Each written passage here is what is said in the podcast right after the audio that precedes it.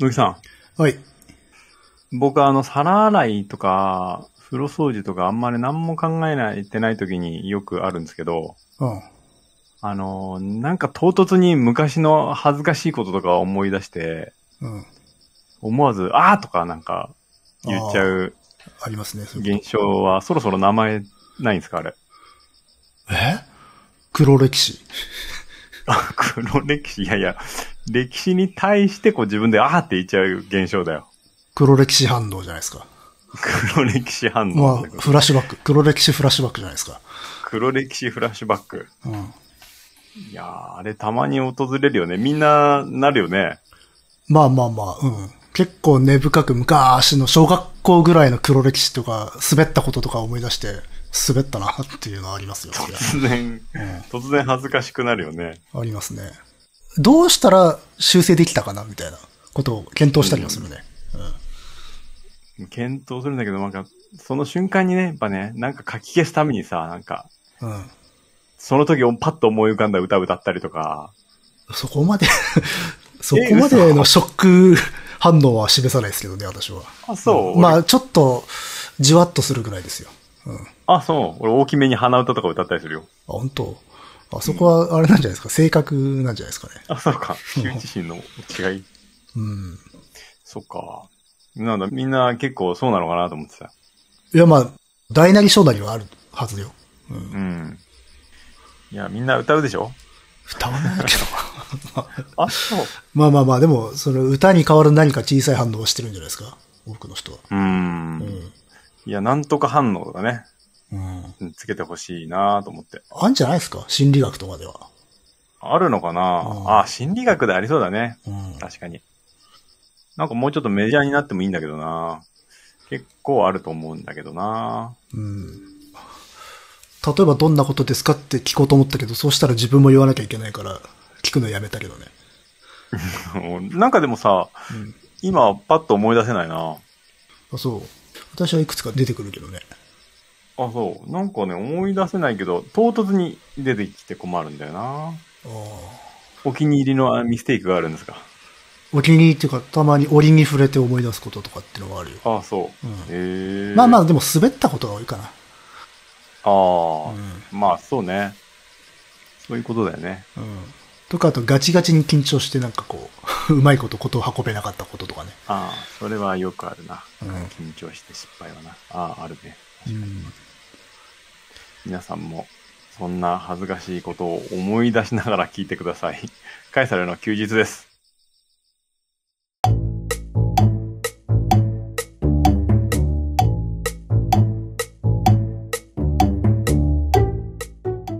はい、この番組は私がダニエルとクリエイターの乃木がえーサイコロを振って才能へのお題に沿ったトークをしていくトーク番組です。はい。えーと、前回映画を募集するという話を、うん。はい。えーしまして、まあ、ゆるーく映画を募集して、これ、ちなみにあれですよね。今回だけとかじゃなく、まあ、常時ゆるく募集してたまに見るみたいな感じ。そうですね。うん。なんかネタに困った時に、その中からまあ、選んでいこうという。なので、これが終わった後も、気が向いた時に投げてくれれば全部拾っときますのでね。うん。うん。まあ、全部見るってことじゃないですよ。まあまあね。うん。でもその中で気が向いたら見るかもしれないけどね。あ、これちょっと面白そうだなっていう。そうですね。うん。うん。まあ、そんな感じのゆる、ゆるぼ映画会ということで。うん。えっ、と、ツイッターやそれからメールの方でもいただいております。はい、ありがたいです。じゃあ、メールの方からいきましょうか。はいはい。えー、ケイスケさんですね。はいダニエルさん、乃木さん、こんばんは。第130回ゲルハルト・リヒター展を拝聴しました。すごい熱量で何というか聞けてよかったです。そしてですね、この後、えー、この見てほしい映画ですね。見てほしい映画ですが、レディーバードをリクエストします。94分、アマプラにありました。当たる、当たらないに関わらず楽しみにしています。ということで、ありがとうございます。ありがとうございます。あれか、前に、ダニエルさんが見たやつじゃなかった？違うかえ。見てないよ。あ、ちげえ、ちげえ、それは。うん。それ、レディオバードマンじゃないレディ、そうだそうだ。あの、音、音の響きがちょっと似てて勘違いしました。は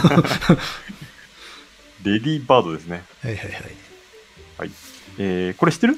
ちなみに。ちょっと今、レディオバードマンに、あの、心を奪われたんで、わかんなくなっちゃいましたけど。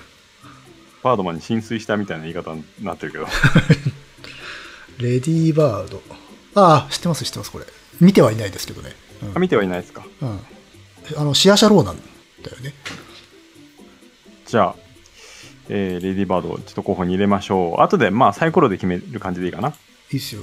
ちなみにそれはなんかこう、なぜこれを押したのかということは特になく。ないです。あ、なるほど。こっちも、あの、ゆるぼなんで、まあゆるおうまあ、いや、そんぐらいのノリで全然いいです。うん全然いい、全然いいです。あの、本当に、あの、タイトルだけつぶやくとかでも全然。そうそうそうそう、そんな感じでいいです。あの、なんか、いい感じの熱量ですね。うん。はい。えー、じゃあ、こちらは、プラハビアさんからですね、以前もいただきました。まあ、前回の感想からですね。こんにちは。以前メールしたことがあるプラハビアです。2回にわたるリヒター会、大変興味深く拝聴しました。1週目聞いただけでは、まだ自分の中でお二人のお話を整理できず、2週目聞いてようやく、なるほどとなり、さらに理解を深めようと3週目を聞こうと思っている今日この頃です。とても勉強になります。今回のリヒター展ですが、私はちょっと前に行ってまいりました。全く予備知識がない状態、状況で行ったので、正直あまり作品と向き合うことができていませんでした。現代アートを見るときは、時代背景や描かれた場所など、ある程度予備知識を入れた上で鑑賞した方が何倍も楽しめますね。お二人の話をじっくり聞いた後、もう一度見に行こうと思います。ダニエルさんは前半で予習せずに行った方が良かったとおっしゃっていましたが、私自身はこのような現代アートは十分予習していった方が多角的に深い思考のもとに見ることができると思いました。宗教画や近代印象派の絵に比べたらとてもわかりにくい現代の抽象画はどのように鑑賞したらいいのか難しいです。でもわからないなりに、えー、かっこわからないからこそかもしれませんが、私は現代アートを見るときは無意識に自分と対話している気がします。何これ？どういうこと？と脳内で会話している感覚です。古い絵画よりも現代アートの方が自分の環境にシンクロさせたり、時代の記憶に結びつけやすいからでしょうかお二人は現代アートをどのように鑑賞されているのかお話しいただけたら嬉しいです。さて、お二人の感想を聞きたい映画ですが、最近見た映画の中から以下おすすめします。僕たちは希望という名の列車に乗ったというドイツ映画です。もしドイツ現代史がお腹いっぱいということでしたら、ローラと二人の兄というほのぼの系のフランス映画もおすすめです。もしよろしかったらご鑑賞いただければ幸いです。では季節の変わり目ですがお体を大事に、また配信を楽しみにしています。ということでありがとうございます。ありがとうございます。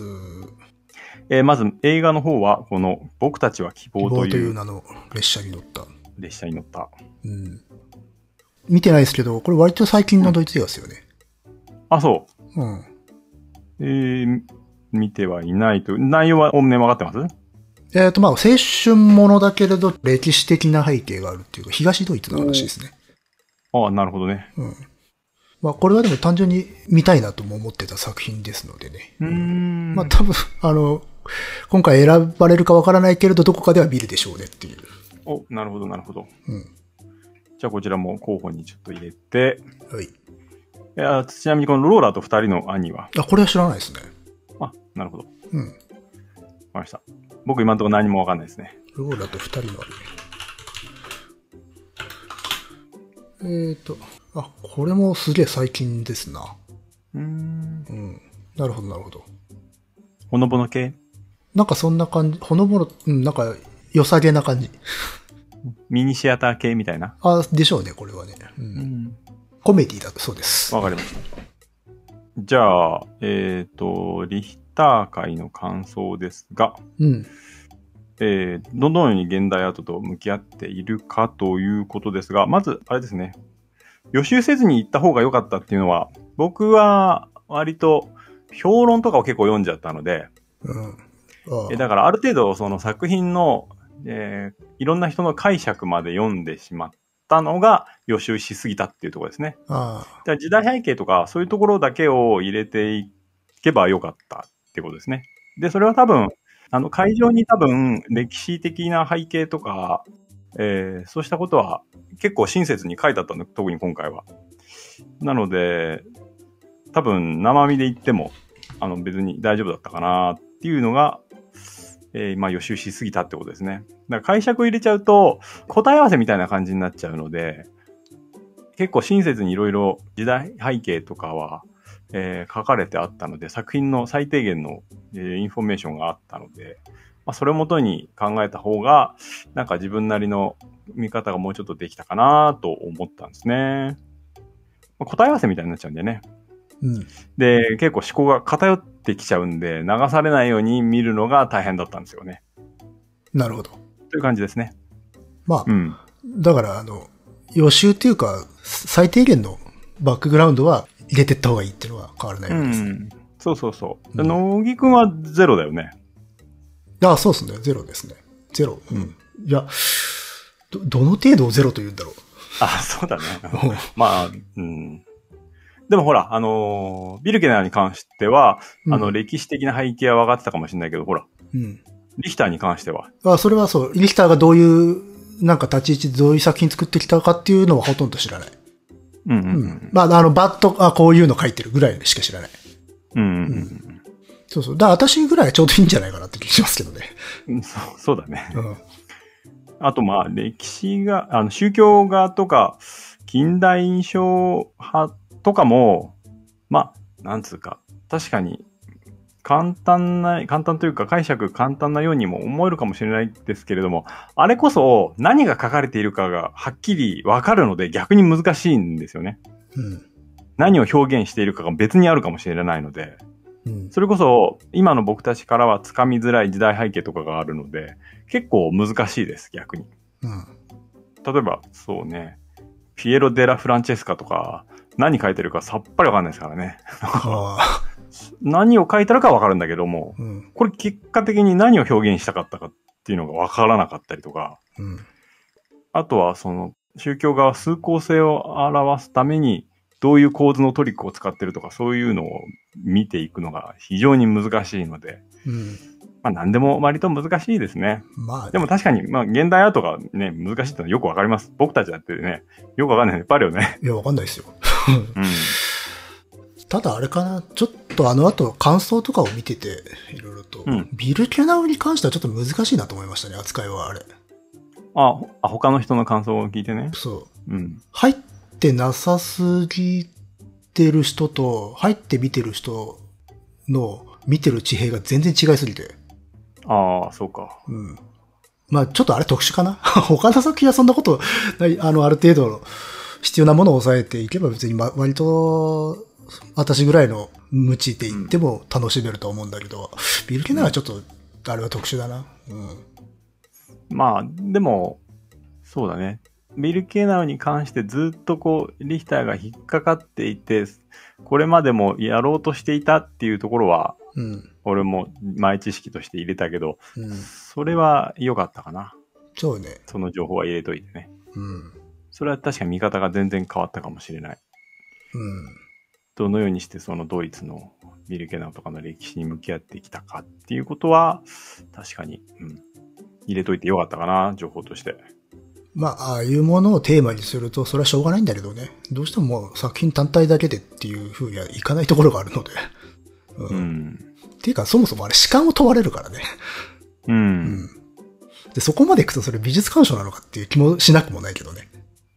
いや、リヒターに関しては、フォトペインティングですらやっぱり美術鑑賞よりはまた別の地平で見る必要があるうんんですよね。特にああいう歴史的な事件とかを扱ったものに対しては、そうですね。だから、あの、すごい美術畑系の意見、感想とかを見てるときに少しちょっとのどかすぎるなと感じたところも正直あったりして。うんうんううん。のどかすぎるというか、うん。いや、うん。わかるわかる。うん。ちょっとそういうレベルの話じゃないと思うんだけどな。っていうのは結構あったんで、うん。あの、ちょっと、ちょっとそこはね、あの、正直残念に思ったところが結構あって、うん。美術系の人ちょっと頑張れよっていうのはな、ちょっと思ったね。まあ、その狭間に立たされ、立ってる作品であることは間違いないから、多分そのウェイトはね、結構正直はっきり分かっちゃったところがあって。ううん。ん。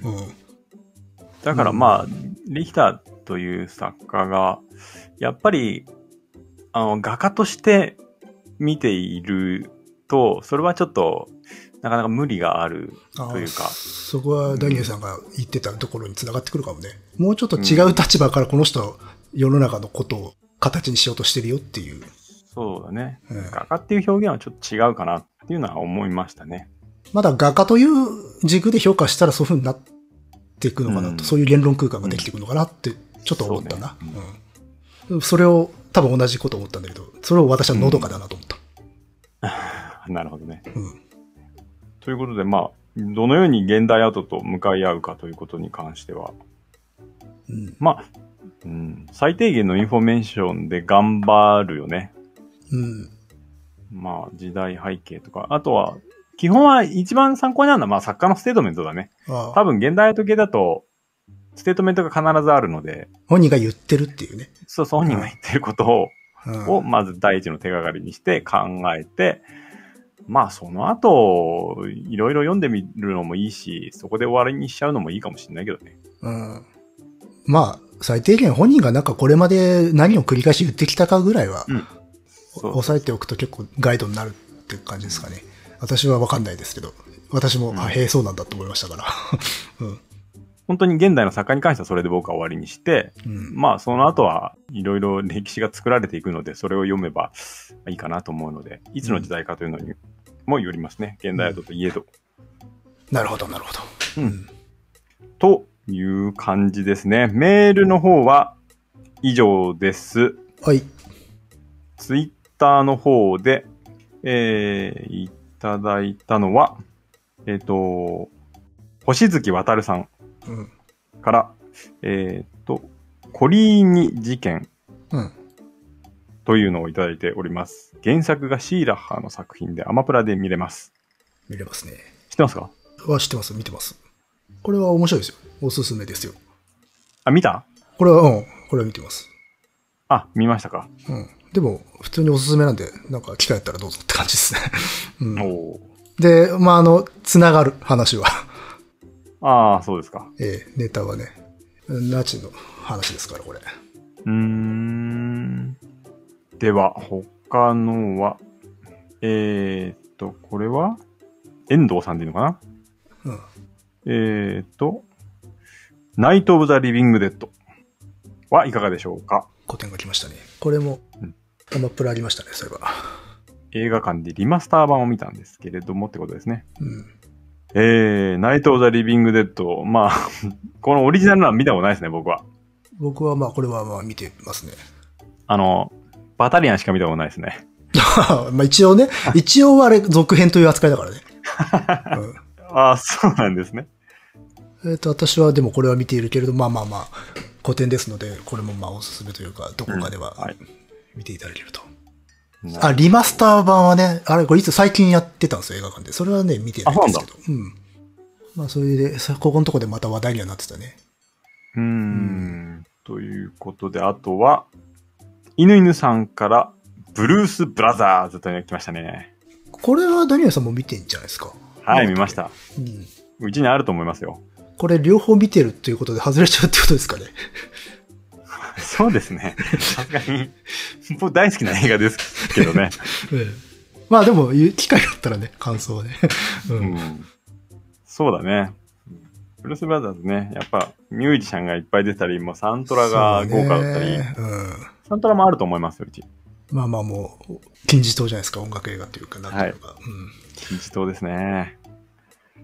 ということで、今回はまあちょっとなしにしますか。うん。一応あの、二人が見てないか、まあひ片方が見てないか、みたいな感じなんで。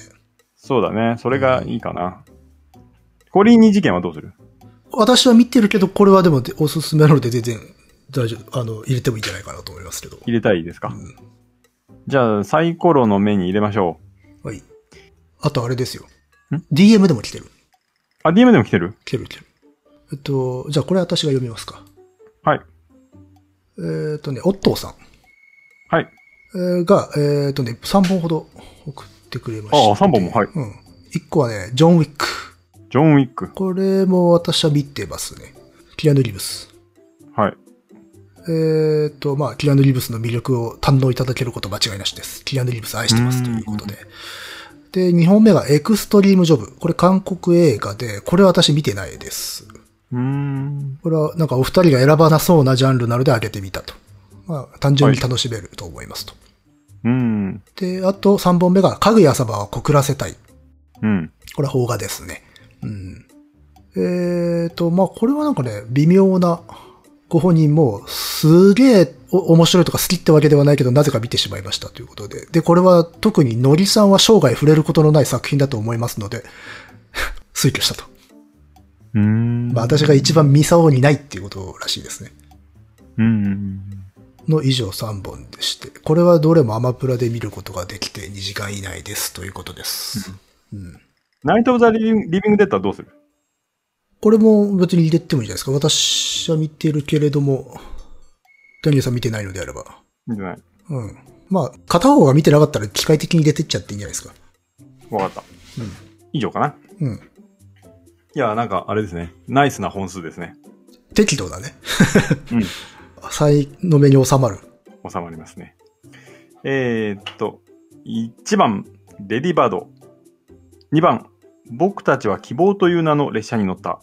3番、ローラと2人の兄。4番、コリーニ事件。5番、ナイト・オブ・ザ・リビング・デッド。6番、ジョン・ウィック。えー7番、エクストリーム・ジョブ。8番、かぐや様は告らせたい。ということで、はいはい。ああ、なんか僕が勝手にこう枠決めて、勝手に振っちゃうけどいい？あ、いいです、いいです。八マッサイコロがちょうどありました。行きましょう。それでは、聞こえますかこれ？うん、音はします。はい。じゃあ行きましょう。それ。2番。僕たちは希望という名の列車に乗った。おー、なるほど。なんかいいライン来たな。個人的にはな。見ようと思っていたっていうのが来たかああ、ら。ちょうどいいっていうね。うん。うん。まあもちろん他のものもね、あれですけど。はい。うん。常にゆる棒はかけてますので。そうそう。あの、例えば、あんまり来てない時期、あんまり応募が来てなかったらば、今回の作品、残りのものもね、含めることもあると思うので。残していきたいと思いますので。じゃあ僕たちは、えーこの後、えー見て、またすぐに、えー感想を話したいと思います。はい。それでは。それと。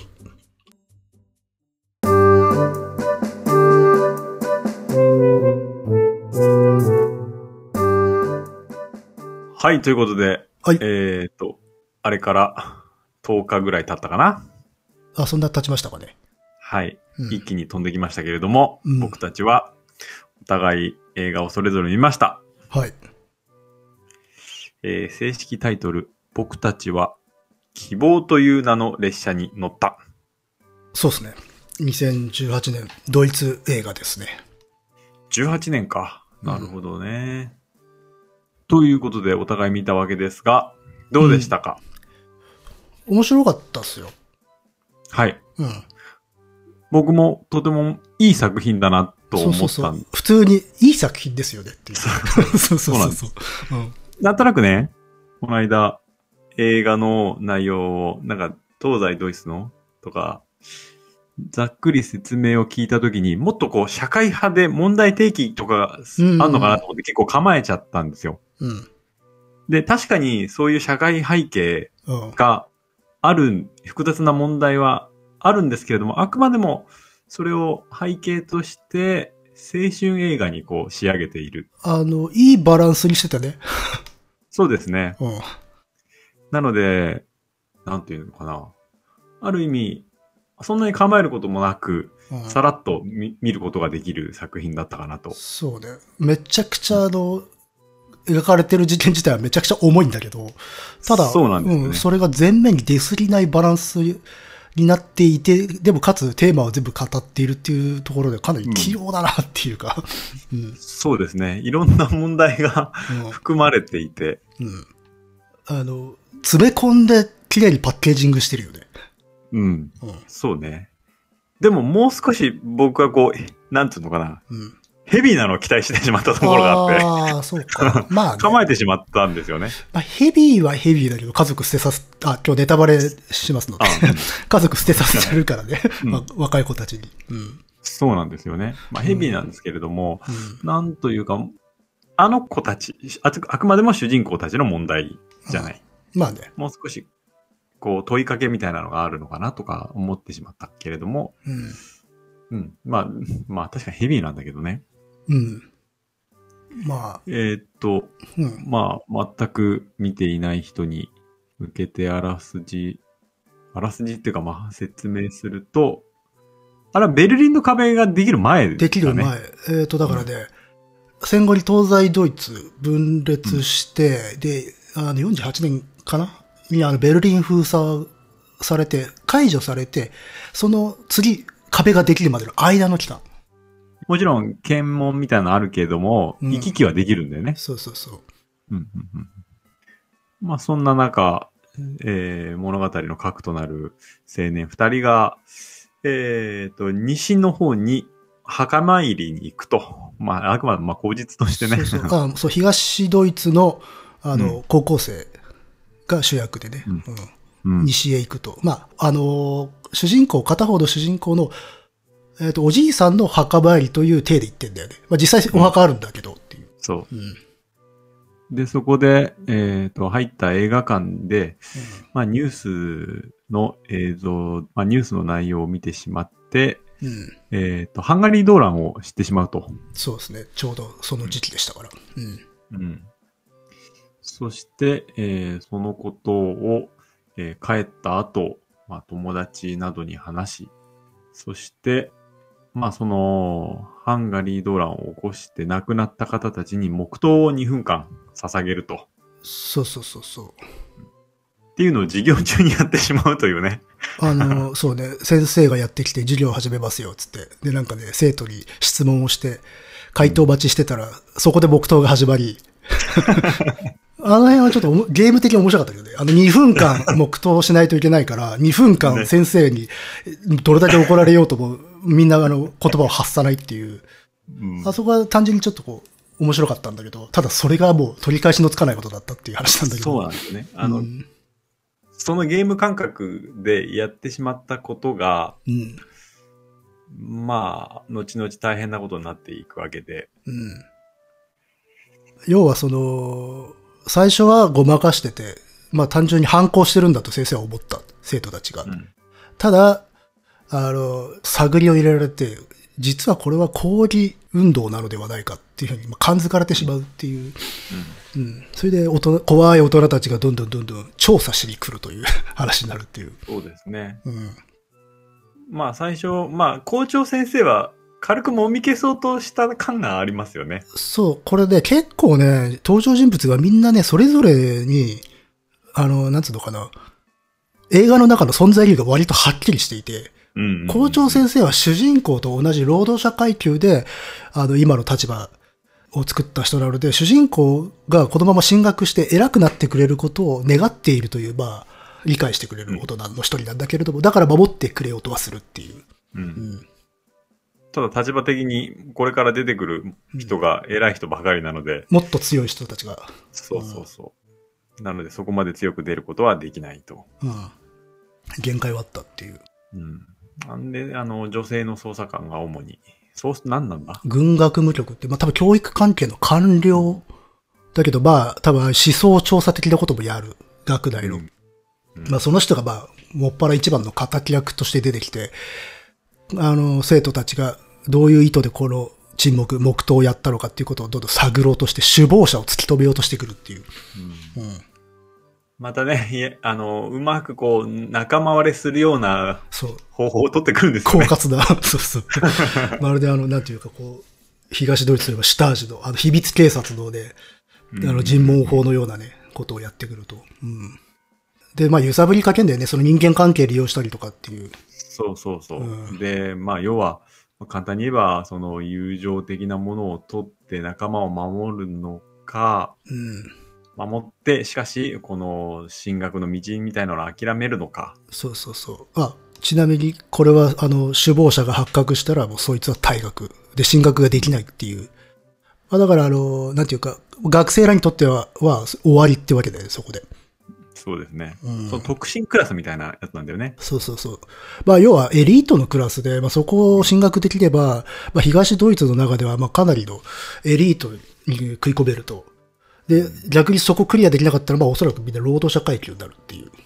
うんう。ん。で、その一人の青年は労働者階級。そうですね。テオ。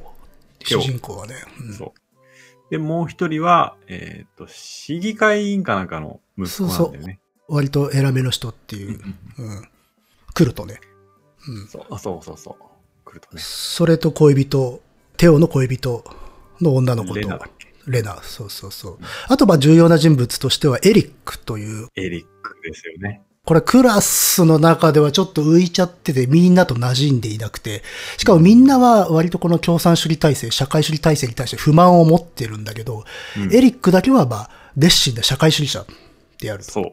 なぜかというと、親父、死んだ親父が戦時中、あ、戦前に、まあ、ドイツの、あの、あれはだから赤色戦線戦士同盟、要は共産党の準軍事組織のメンバーだった。で、当時英雄だった。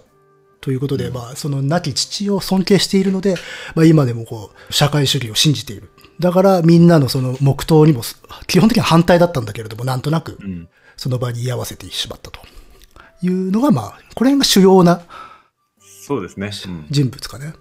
エリックのところは辛かったですね。ちょっとエねリックが一番、この映画で一番かわいそうなのはエリックっていう。そうですね。はい。で、さっき言ったそのね、なんだっけ、軍学部局のその女官僚さんは、このエリックを使って揺さぶるわけだよね。だからすぐ見抜くわけだ。このエリックだけはクラスの中でおそらく馴染んでいなくて、しかもまあ、社会主義を信奉する人物であるから、ここから崩していこうと。かといって彼を守る気は全然ないっていう。そうですね。まあ、でもあれですね。全員、その、家族構成とかもうんネタに使ってくるんですよね。そうそうそうそう。で、それぞれに、当時のそのドイツの正常というか、あの、50年代の、本当になんていうのかな、戦後と戦前両方の傷を負った、本当にドイツ戦後史の十字路みたいな、交差点みたいな状態になってるクラスで。うん戦前戦中の、あの、苦い記憶を抱えた家庭なんだよね、みんな。うん。そして、まあ、横軸、現代においては、まあ、その、いわゆる強権的な社会主義体制の中でかなりの苦しめられている人たちであるっていう。うんうんという感じなので、非常に贅沢な 映画で。贅沢で、そうですね。設定としては。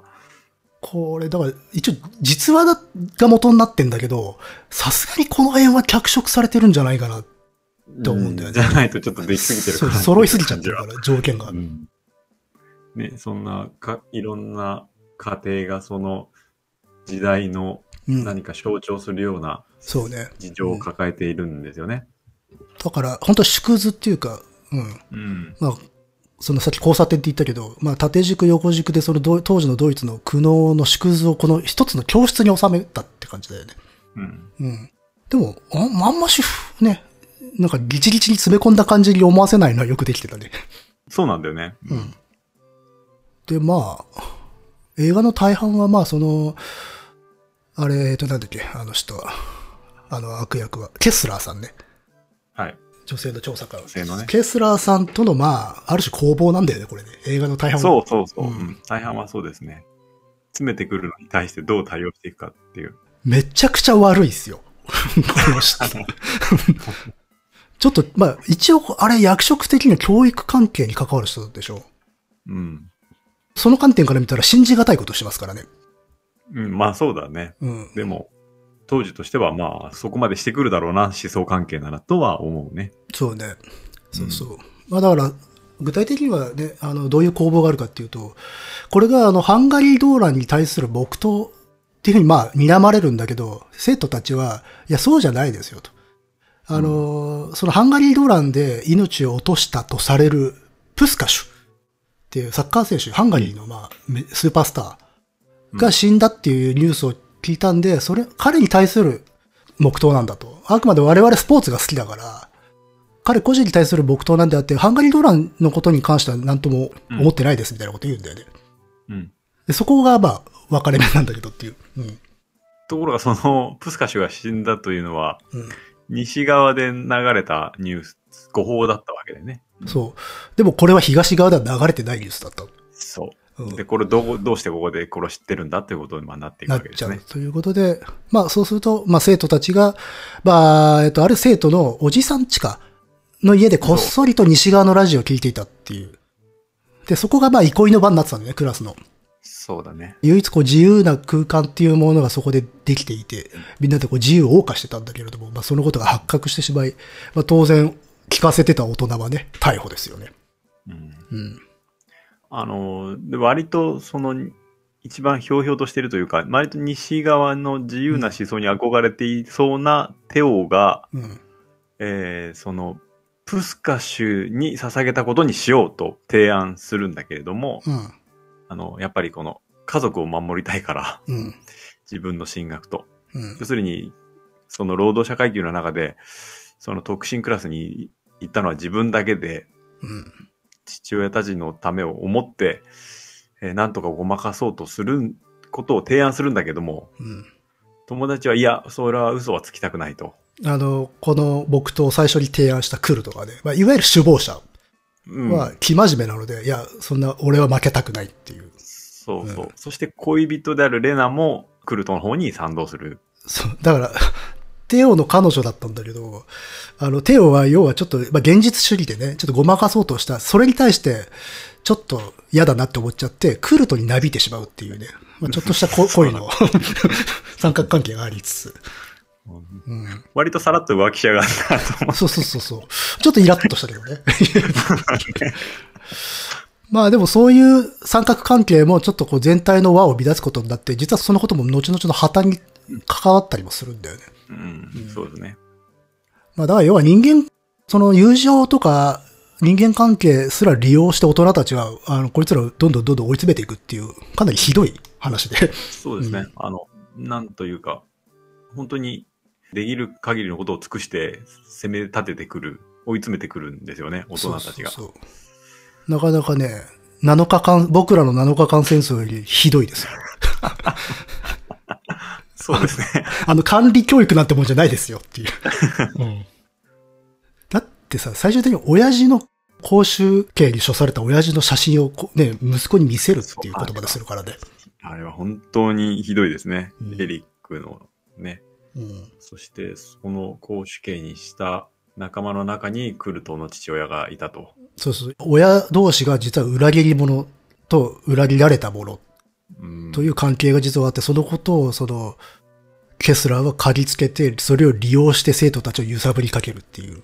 うんうん。本当にひどいですね。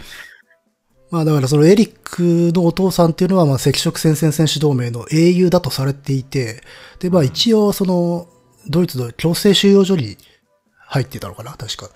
うん多分あの、まあ共産党員とかだとダッハウとかに入れられてたから、それでソ連軍に解放された時に実はソ連軍側に処刑されていたっていう。うんうんうんというのは実は彼は転校、転んでしまってナチに転校していた。で、そのことを、あの、同級生の親父、主人公、クルトの親父が実はチクっていたと。そうなんですよね。世間が狭すぎるだろうと思ったけどね。そういそういうのが明るみになってしまって、子供たちが知ってしまうわけですよ。うん。で、それを新聞に載せるぞみたいなことをうん。言われるんですよね。脅されるんですよね。親父の不名誉な死を新聞に広告するぞと。それが嫌だったら首謀者を吐けっていう。そりゃ、もう、エリックに同情するほかないですよね、これはもこの映画では本当エリックだけが救われなかったから。う。そうですね。うんうんいやー、結局、先生をね、撃ってしまいまして。うん。あの、射撃のね、教官撃っちゃうんだよね。そうそうそう。で、ややこしい、ややこしいというか、盛りだくさんなことに、その射撃の教官は親衛隊員なんですよね、もともと。そうそう、戦時中に。あの、割と突然出てくるね、そうですよね。まあでも、なんていうか、その過去を隠して、なんとなく東側で生き延びてはいるんだけれども、感触に追い込まれてるみたいな、あまり報われてない感じの描かれ方ですよね、多分ね。うんうんううんん。そうそうそう。まあ、ちなみにあの、ロルフ・カニースさんっていう役者なんだけど、あれは。あれはあの、ヒトラーさ最後の12日間にも出てましたね。あ、そう。うん。そう。だから、この人は親衛隊員だけど、例えば、主人公の首謀者であるクルトのおはい母さん、母方のおじいさんが武装親衛隊なんですよね。うん、うん、うんだからまあ、クルトの親父からすると、奥さんの父親が武装親衛隊っていうのは恥ずべき経歴であはいはいはいるということで、そのことで奥さんが多分まあ、てかお母さんがその家庭の中ではかなり立場が悪い。うん。うん。うん。軽んじられてるっていう。親父もなんかこうね、ネチネチ何かね、詰めるような。うん。っていうことで、だそれぞれのキャラクターにそれぞれ歴史のあの十字架が背負わされてるっていう。うん。うん。そうなんですよね。で、あ、そう、主人公、もう一人の主人公のテオは労働者階級なんだけど、お父さんが1953年のあのベルリン暴動に参加していた人であったっていう。うん。そう、実は後々分かってくるんだよね、それがね。そうそうそう。まあ、53年のベルリン暴動ってあの、戦後のあの東ドイツうん。で起こった、まあ、反祖暴動うん。なんだけれども、割とあれじゃないですかね、反祖暴動の最初じゃないですかね。ヨーロッパ各地で起こっていく。うん。あのね、ハンガリードーラーもそうですから、56年の。うんだそういうものもちゃんと物語に影をさしてるっていう。うんそうですね。で、父親もなんとか仕事をもらっていたんだとね、うんその後ね。というね、結構あらすじを説明するとね、盛りだくさんなんですよね。すごいコンパクトな話なんだけどね。そうそうそう、そうなんだよね。うん。うん。だからすごい並べたなと思って。うん。あと、あの、なんだっけ、ケスラーより偉いの出てくんじゃん。ああ、えっ、と、大臣ね、教育大臣ね。あれはすごかったね。一番やばい人ね。ボス。あの、さっき、乃木くんが十字架って言ったから思い出したけど、あの、うんキリスト教信じてんのかみたいなさ、ああ、女の子に、うん。マリアが本当に少女解体したと思ってんのかみたいな。そ うそうそうそう。そうそう。どんなこいつと思って。まあね、一応俺、共産主義者だから無神論なんで。ねうん。あの、一宗教はあれは禁じられてはいない。れてはいないんだけど、国税、あの、一応ね、共産主義としては無神論なんで。あだから、ねあのーそうそう、エリックの義理のお父さんが、あの、要はう、んケフが牧師なんだよね。そうなんだよね。そうそうそう。だからおそらく、エリックのケーフも、社会的にはあの国では生きづらい人の一人だった。うんから多分悪い人ではないんだよ。多分エリックに。ことを聞きかけてんだけど、でもエリックは、その、共産主義の闘士として散ったと信じてる親父のことを、あの、尊敬するあまりに辛く当たってるっていう。そう。あの、隙間なくいるんだよな。そうそうそう。当時の問題が隙間なく本当にだからこれ引き詰められていて、かつなんかこうね、うん。胃もたれするような感じがないんですよ、ね。それはないんだよね。そこはだから、すごくスマートだよね。うん、なんかむしろ爽やかさすらある。あるっていうかね。んそうそう。まあやっぱし骨格が青春ドラマだからなんだろうね。うん。うん。で、それがちょっと有機的に絡み合ってるから。で、ちゃんとあの彼らは、その青春と政治的な背景とか、ぶち当たってる問題が分離してなくて、ぶつかってる、政治的な問題がぶつかってるからこそ青春してるっていう状態。うん。だから若者たちって青春っていうのは、社会から切り離されたものっていうわけじゃなくて、その中で精一杯青春するんであってっていう。うん。あ、なるほど。例えば戦争中の人だって青春するわけだよ。ただその青春って戦争によって支えられてる青春でもあったりとかするじゃん。うん、うん、うん日本の戦争ものとか見てもそうだけど。だから彼らはその社会主義、東ドイツのその強権体制とか圧政下の中の青春というものを味わっているわけだから、うん。当然彼らがこう、なんていうのか巻き込まれていく運命というものも彼らの青春そのものを駆動させることになるっていう。だから、三角関係、謎の三角関係とかも、あれも一応そういう背景の中で起きることじゃん。うん。まあそうですね。うん。でそれに対して辛くなったり悲しんだりっていうことをしててっていう。それって別に、その、背負わされてる問題が軽いからではないんだけど、いや、重くても青春しなきゃいけないから。うん。うん。よく奪われるっていうじゃん。青春を奪われるって。はい、はい、はい。確かにそうなの。でもそれは、健全な青春を奪われるというだけであって、えっ、と、奪われるということであって、健全でない状況下でも子供たちは青春を探さないといけないんですよ。うんう。ん。だからそういう意味でちゃんと機能してるんだよね。両方が分離せずにっていう。なるほどね。でも、あれですね。うん。ちょっと思ったのは、家族を捨ててまで、うん。西に行きたかったかっていう、その、うん。そんなに共産体制に対してうん。異論を持っていたのかっていう、あの強い意志みたいなのが最初の方にうん。描かれてはないんだよね。そうだね。うん。うん。だからそこが家族を捨てることにまでなってしまうのかなとは思ったけれども。初めはなかったと思うんだよ。うん。あの問題がなければ、彼らは多分東ドイツで大人になっていく道を選んだはずなんだけど、要は、そもそもあの事件そのものが彼らを西へ行かせてんだよね。うんてか西への渇望を逆に強化させたんだよね。うん最初は単なる憧れだったじゃん。映画を見てさ、そういう感じを。西の映画見たんかつって。ううんん。乳首は映ったかっていう まあ、要は向こうのエロ文化みたいなものをね、仕入れて帰ってくるっていう。それぐらいだったんだけど、やっぱ大人たちがあそこまで凶暴になるっていう国なんだってことを彼らは知ってしまったわけだよね。うん。で、あと、その時初めて彼らは自分の親たちが舐めた苦渋を理解したんだよね。おおう。ん、多分。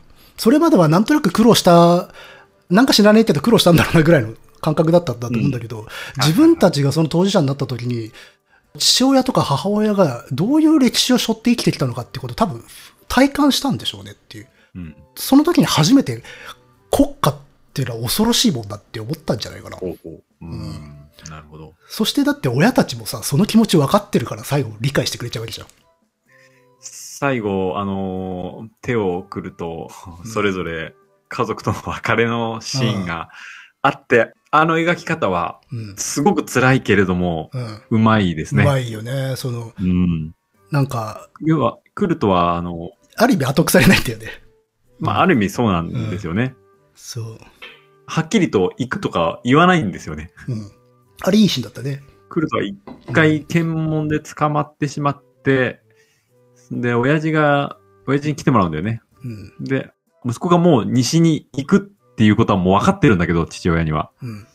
だけれども、私が、あの、署名するから、うんあの、、墓参りに行くだけだからって署名して、うん、最後握手するんだけれども、その握手にこう、それまでのいろんなものが詰まってるんですよ。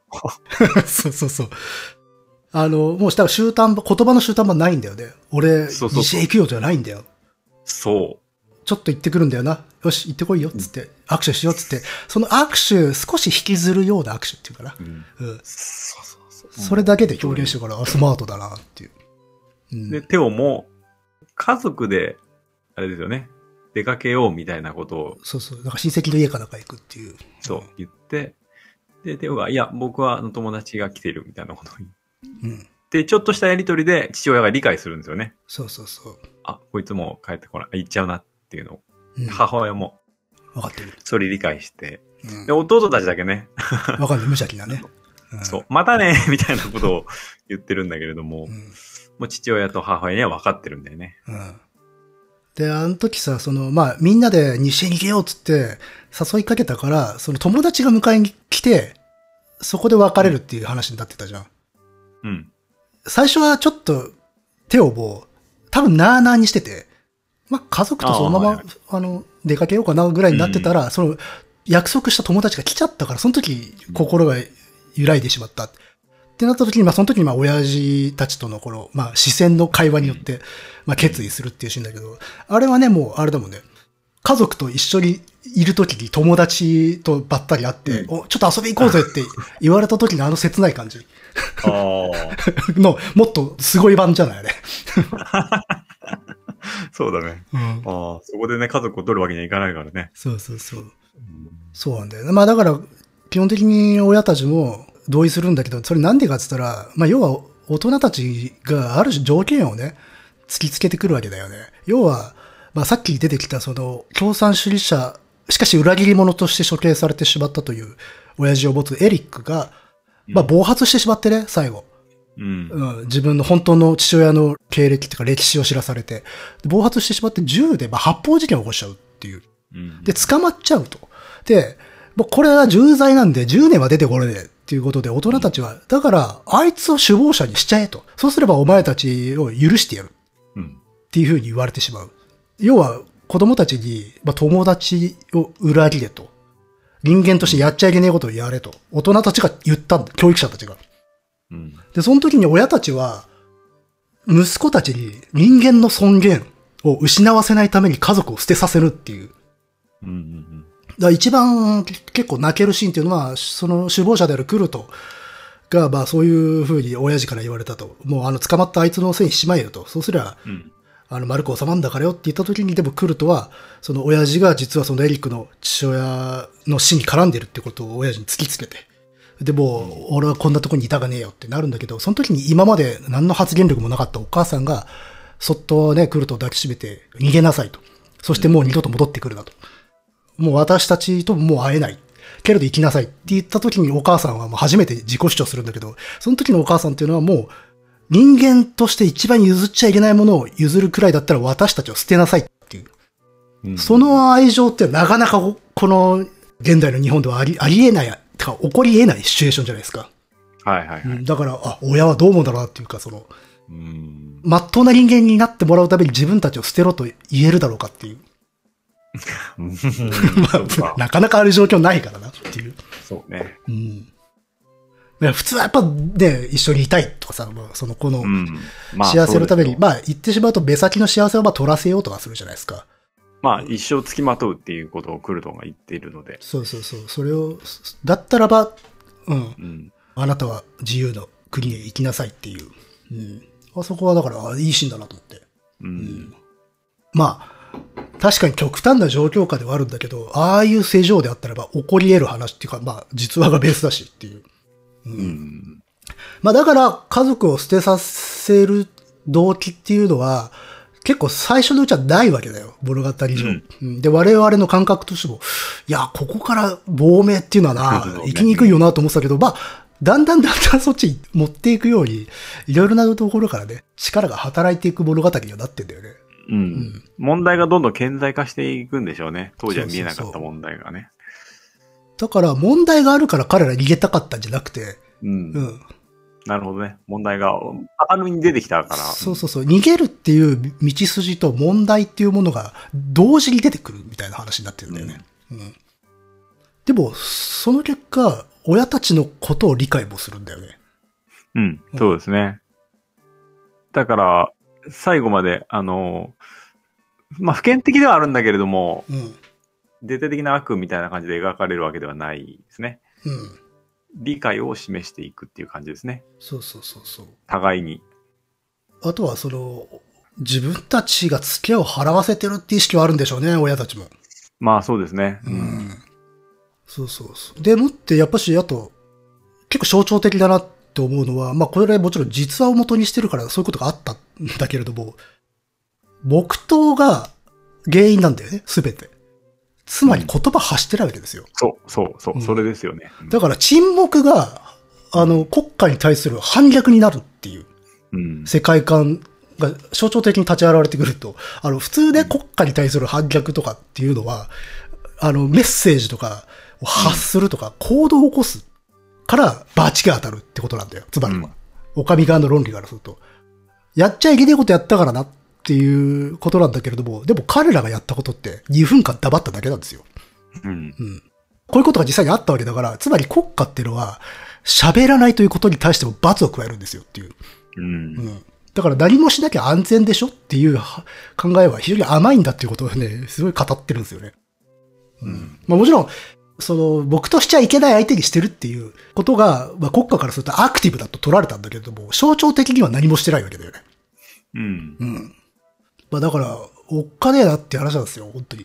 競合権というのは。まあ、やっぱそこですよね。最終的に行き着くのは。そこそうそう、そうやっぱ、僕も言おうと思ったところではああるんだけど、うんそうなんだよね。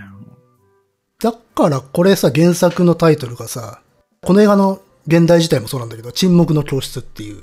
うん。うん。それをさっき二人で調べてわかったとい沈黙う。の教室なんだなっていう。う。うんん。やっぱ合点がいきますよね、そのタイトルには、ね聞きま。すよね。こっちのタイトルの方がいいなって思ったけどね。沈黙の。こっちのタイトルの方がいいけれども、うん。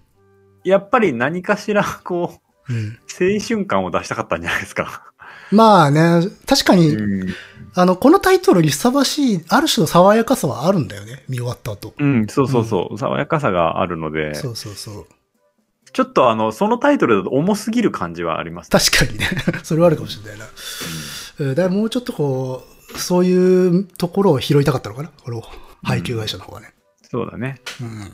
まあ、でも悪いタイトルではないですね。うん。とは思うけどね。うん。だやっぱしこう、今の時代に見る意味もあるのかなって気がしたね。その何かそれしないではなく何もしなくても罰してくるものがいるんだっていう。うんう。ん。っていう恐ろしさ。ねまあ、例えばさ、これまた違う映画、違う話だけれども、まあ、あの、白バラの祈りっていう映画があって、はまあ、戦時中のドドイツの、あの、ゾフィー・ショルうん。っていう女の子、女子大生が自分のあ兄貴たちと一緒に、半ナチのビラを配って捕まったっていう事件があって、それでもう映画化されてんだけど、あれビラ配っただけで斬首でしたからね。おおおお斬首か。ギロチンで処刑ですよ。うん。ビラ配っただけですよ。はい。うん。しかも5回か6回か。うん。大学、ミュンヘン大学のホールで、うん。あの上のあの吹き抜けから落としてしばらばいて、うん。そこをまあ教師たち、しかも捕まえたら教師たちですから。うん。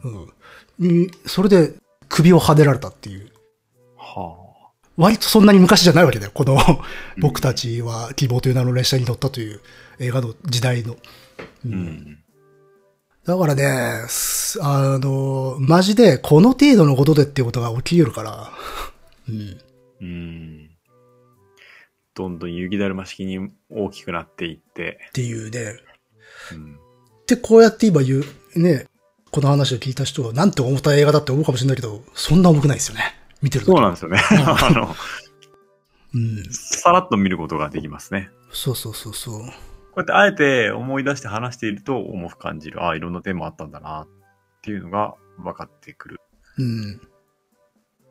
だから、その、まあ、さっき言ったところが私はすごくいいなって思った点が、その青春物語と、その、はい背景、社会背景とか、ぶち当たってる問題とか、ちゃんと、あの、接合されているってとこかな。うん。うんなるほど。関係なくなんか青春は青春、あの、問題は問題、葛藤は葛藤って形で分けられちゃってしってしまうと、それただの、なんか、で、幕の内弁当みたいになっちゃうから。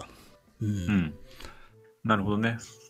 青春映画の構図としては、そうちゃそうんそう。と時代とともに描いてるってことですね。時代と反発するんではなくて。しかもだってさ、もうありえない形っていうかさ、まああってはいけない形なんだけど、彼らってのは要は強制的に自立したわけじゃない。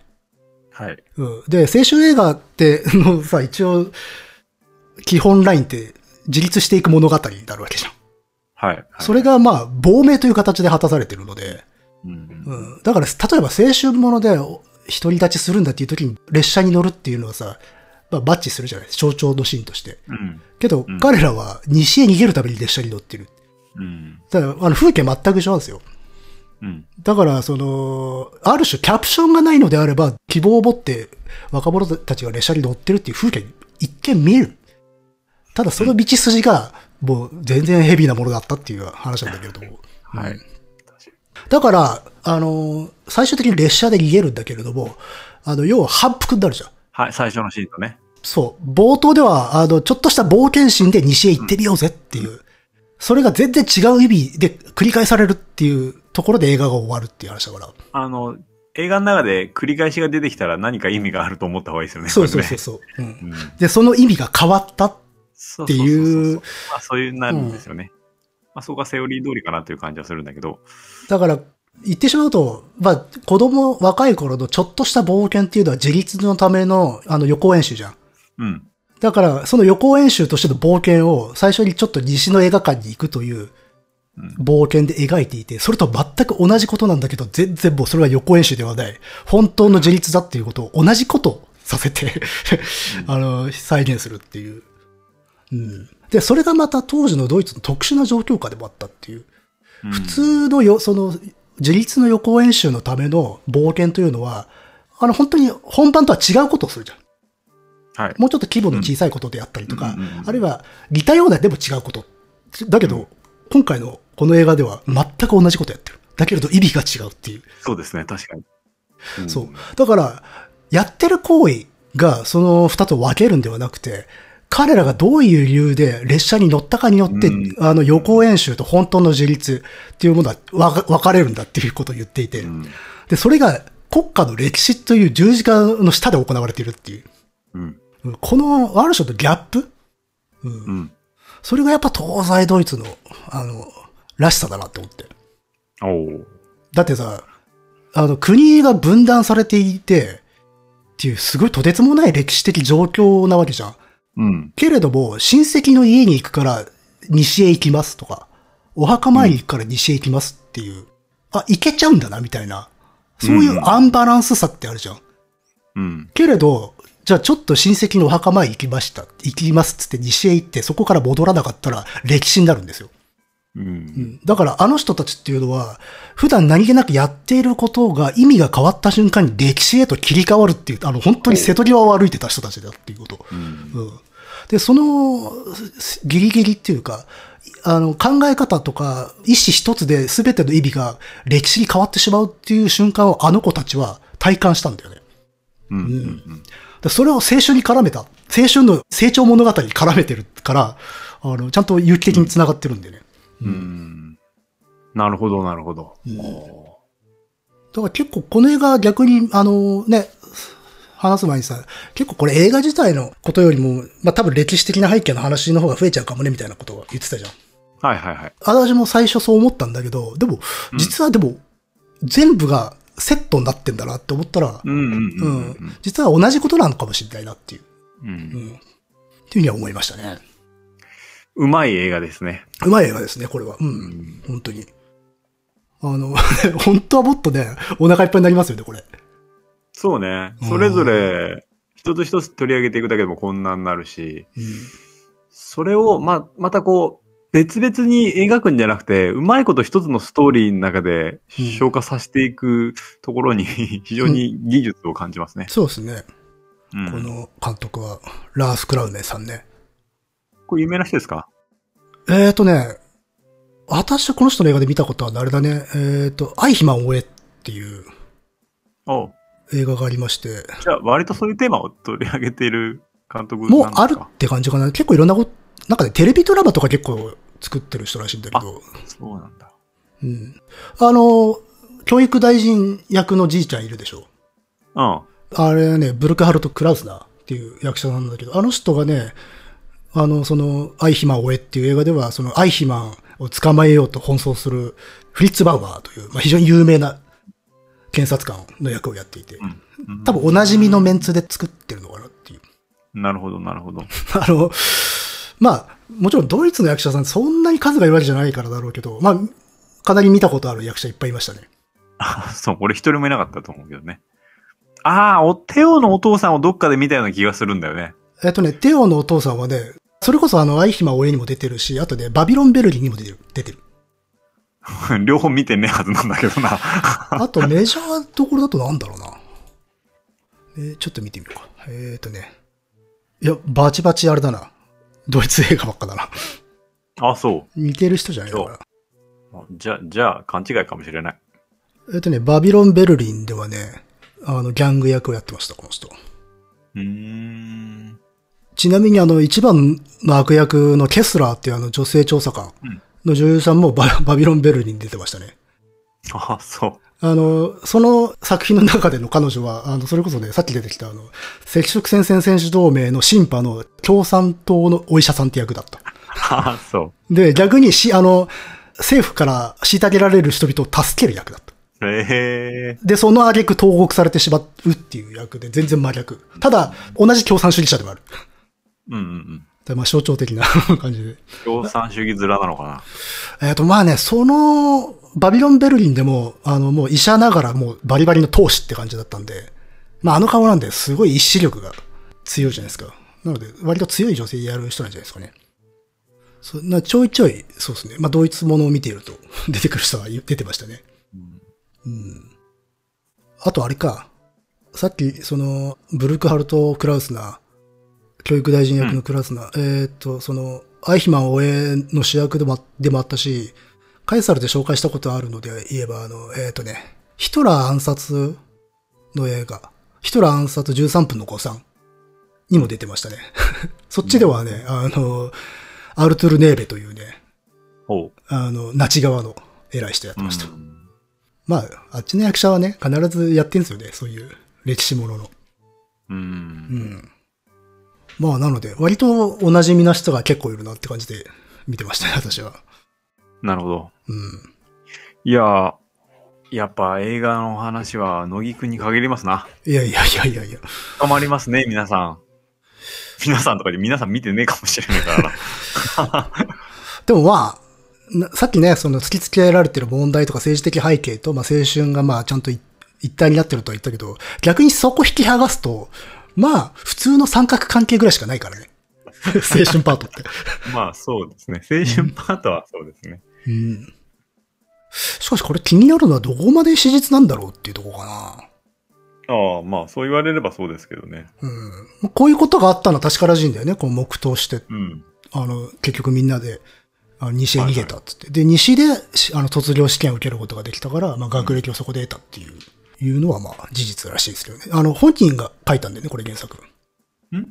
モデルになった人、本人が。本人が書いたうん、書いた。うん、そうなんだ。そうそうそう。ちなみにあの、サッカーのウェイトが高いっていうのは、お国柄かね。ああ、そうなのかね。結構ほら、最初にそのハンガリードーランのニュースに触れて驚いてただけれども、そのプスカシュっていうハンガリーの選手が死んだという報に触れた時のショックが大きかったじゃん。だかうん。らやっぱスーパースターだったんだなっていう。知らなかったけどね、俺。その人。あの時代のハンガリーって強かったらしいんですよ、サッカー。ああ、そう。う。うんん。それこそだから、そのハンガリードーラン以降、弱くなっちゃったらしいんだよね。ああ、そうなんだ。弱くなっちゃったっていうか、まあ、だんだんだんだん衰えてったっていう。で、あの、50年代とかはめちゃくちゃ強かったらしくて、まあ、あんまりサッカーの歴史詳しくないけども、っていうのは聞きますね。それの中のその象徴的な選手だったんでしょうね、この人は。うーん。うん。だ今回すごいあの、霧島並みに出てこないんだけど、名前はよく出てきたっていう。そうね。そしてそのハンガリードーランのショックみたいなこともね、結構日本人はあんま馴染みがないから分かりにくいんだけれど、当時の同世代からするとあれ本当に衝撃的な出来事だったんだろうし。うん。で、ハンガリードーランっていうのは、まあ、割と初期に起こった、ね、本格的な反祖暴動の一つ。で、失敗しちゃうわけだよね。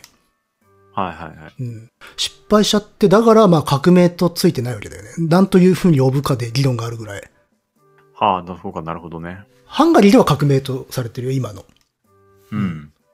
そう。だから、あのー校長先生だっけな、映画の中で、ハハンガリーの動乱がもたらしたことがこれだみたいなことを言ってるセリフが結構印象的で。うんうん。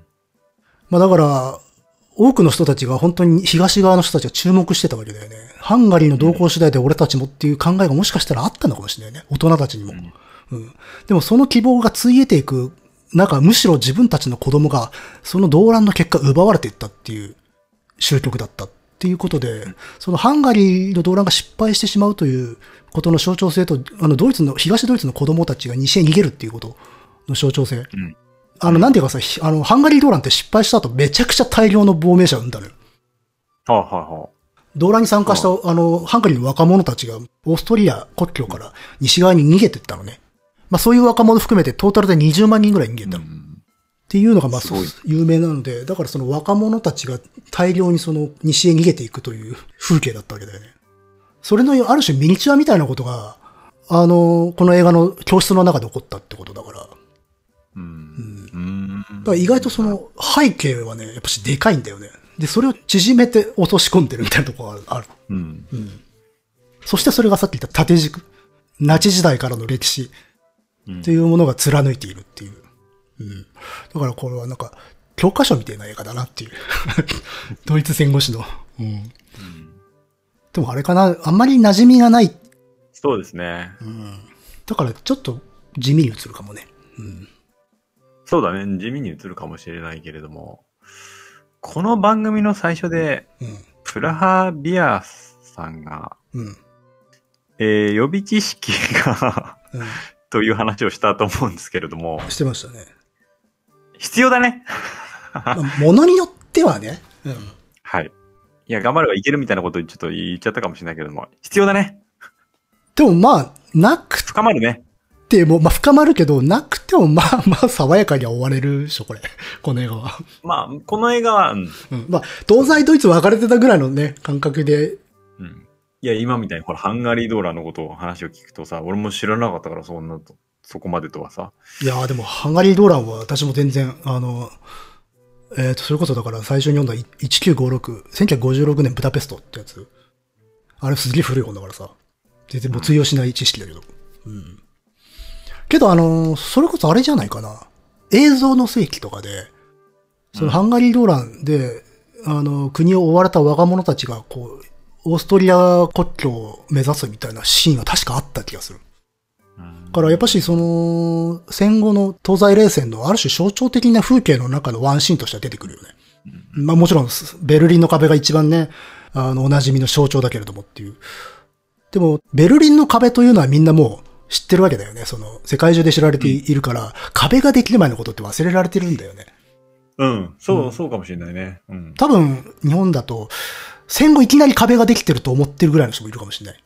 ああ、そうね。なんか、やっぱ、目にするのは、壁ができた後のものばっかりだからね。そうそうそうそうこういう作品にしろ。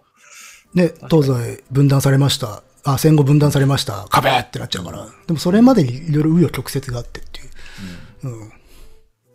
まあ多分そこら辺の隙間をちょっと描こうみたいなのもあったのかもね。うん。その狙いはあったかもしれないですね。うん。だすごい渋い 作品でしたね。そして渋いチョイスでしたね。そうですね。うん。まあ、時代設定はまあ、この実話だから、うん。たまたまだったのかもしれないけれども、なんかね、いいとこついてるなっていう感じはしましたね。そうね。あ、でもあの、他の、あの、送ってくれた作品の中で、コリーニ事件っていう映画もあったんだけど、あれもそう、あの、戦後のドイツなんだけど、戦中、ナチ時代の、まあ、十字架っていうか傷が、その戦後のドイツにどういうえ暗い影を、影響を与えてるかっていう話なので、まあ、割と近いテーマだったりするのよ。うん。うん。やっぱりほら、うん。これまでの番組の傾向から、統一関連のがいっぱい送られてくるようになっちゃったんじゃないですか、これっ。ていう気はちょっとしますよね。でもちろん、あのね、全然関係ないものも切ってましたけど。うん、うん。そうですね。でも、そう考えたとしてもすごい絶妙なラインのとこ来るなって思いましたけどね。うんああ、そう。うん。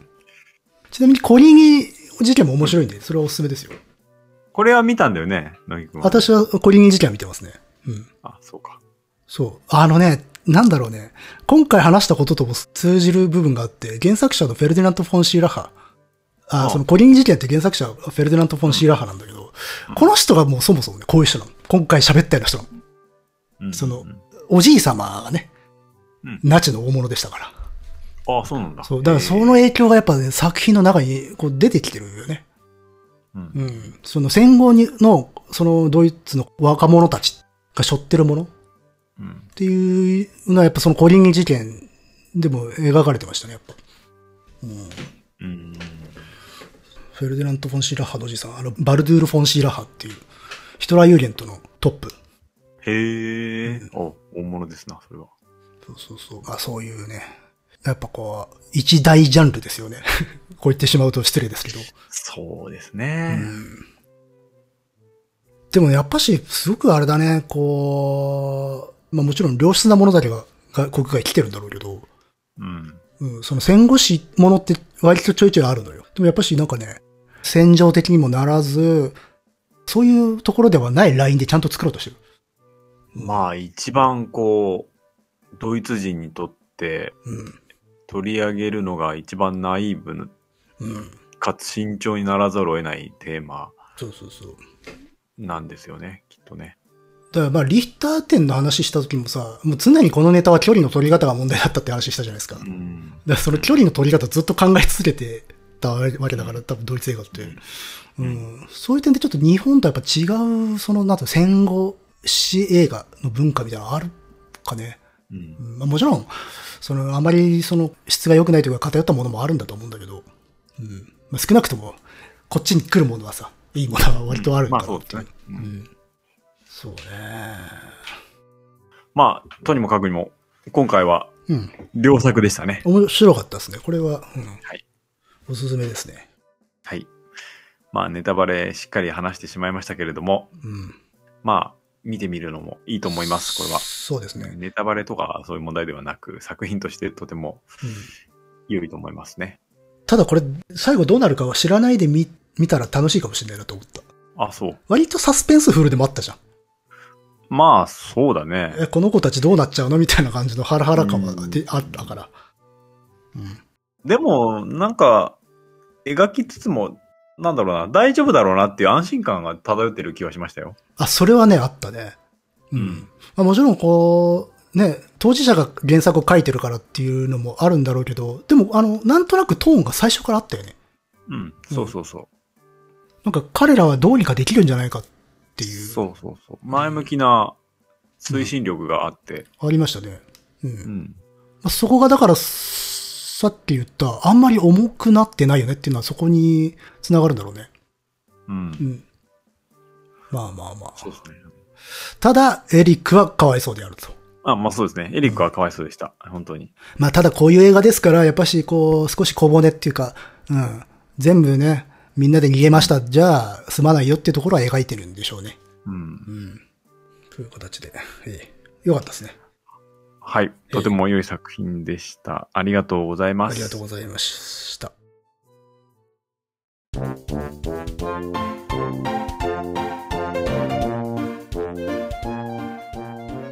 えっ、と、たまにこうやってはい。映画の話を取り上げようかなと思っていますので、えい。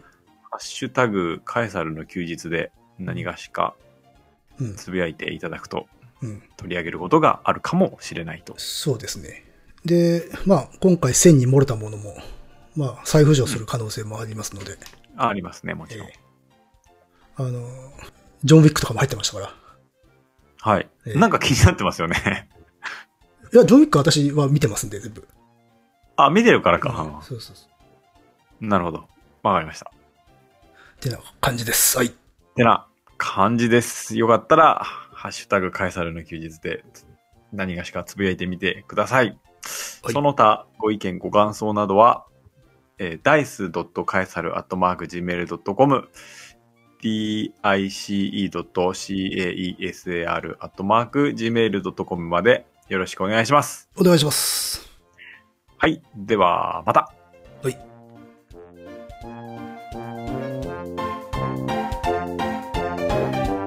エリックはかわいそうである。エリックはかわいそうでした。